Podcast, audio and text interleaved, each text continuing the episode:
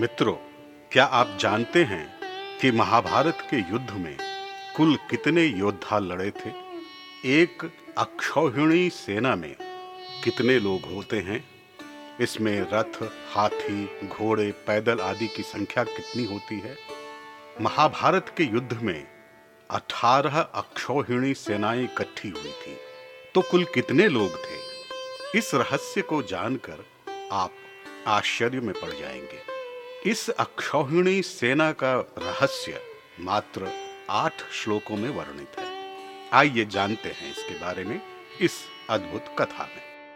महाभारत की अद्भुत कथाएँ, धारावाहिक पाँच, कथा बीस, महाभारत युद्ध में कुल कितने योद्धा थे? एक अक्षौहिणी सेना की संख्या कितनी होती है?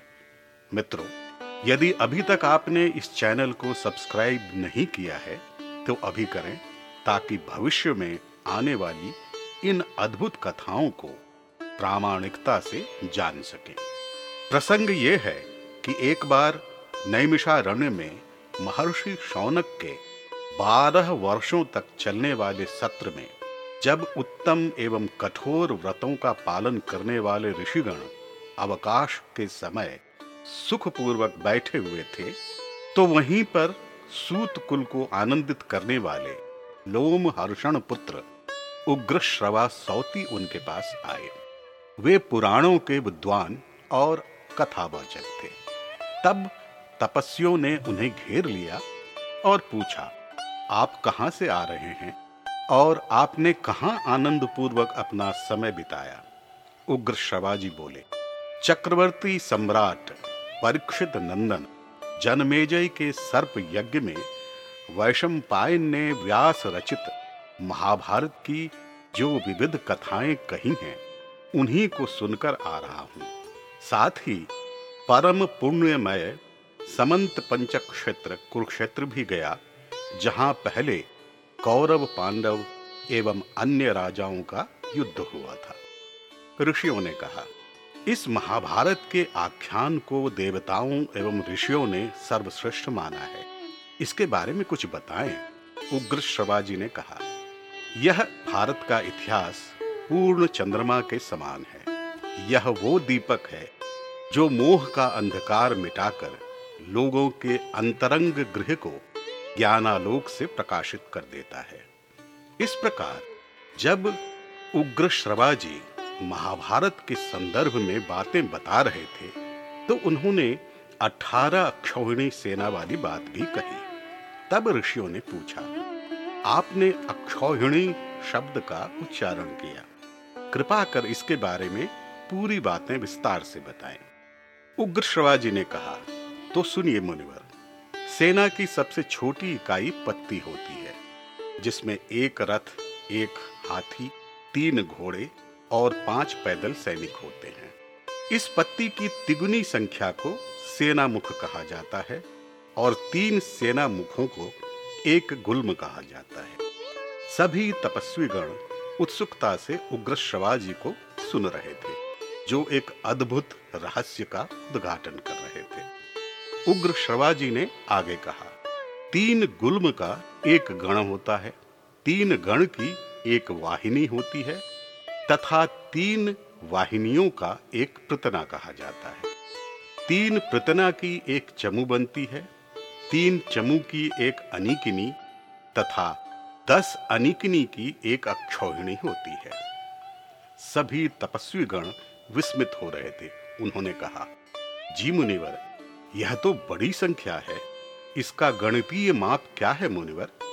उग्र श्रवाजी ने कहा तो सुनिए मुनिगण एक अक्षौहिणी सेना की संख्या पूर्णतः निर्धारित है। इसमें रथ सवारों की संख्या इक्कीस सहस्र आठ सौ सत्तर बतलाई गई है। इतनी ही संख्या हाथियों की भी होती है।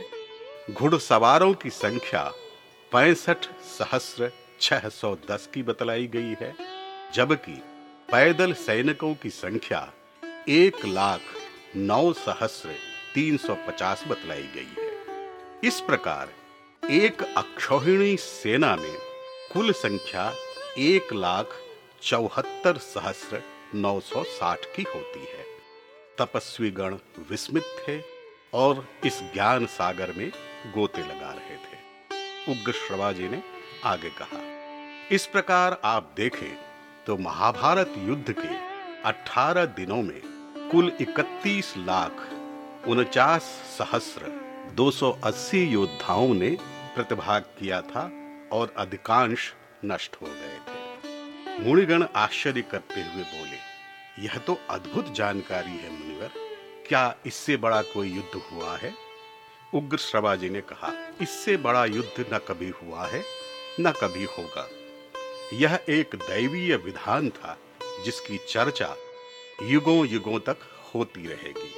किंतु यह संख्या मात्र अक्षौहिणी के आधार पर है। किंतु इसके अलावा कई रथ, चार घोड़ों वाले और दो घोड़ों वाले भी थे। इनमें दो सारथी सहित दो से चार योद्धा भी थे। हाथियों पर दो महावत के साथ पाँच योद्धा, अर्थात दो धनुर्धर, दो तलवार वाले और एक त्रिशूल धारण करने वाले थे। साथ ही बीच बीच में छोटे छोटे राजा अपनी सेना के साथ मिलते गए थे। तो वास्तविक संख्या कितनी अधिक होगी, इसका अनुमान लगाना दुष्कर है।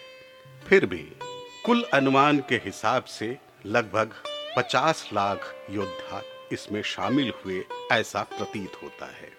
साथ ही स्वयं व्यास जी ने एक स्थान पर भीष्म के द्वारा कौरवों के रथियों की संख्या करोड़ों की बताई है। अब आप अनुमान लगा सकते हैं कि यह कितना बड़ा और भीषण युद्ध था।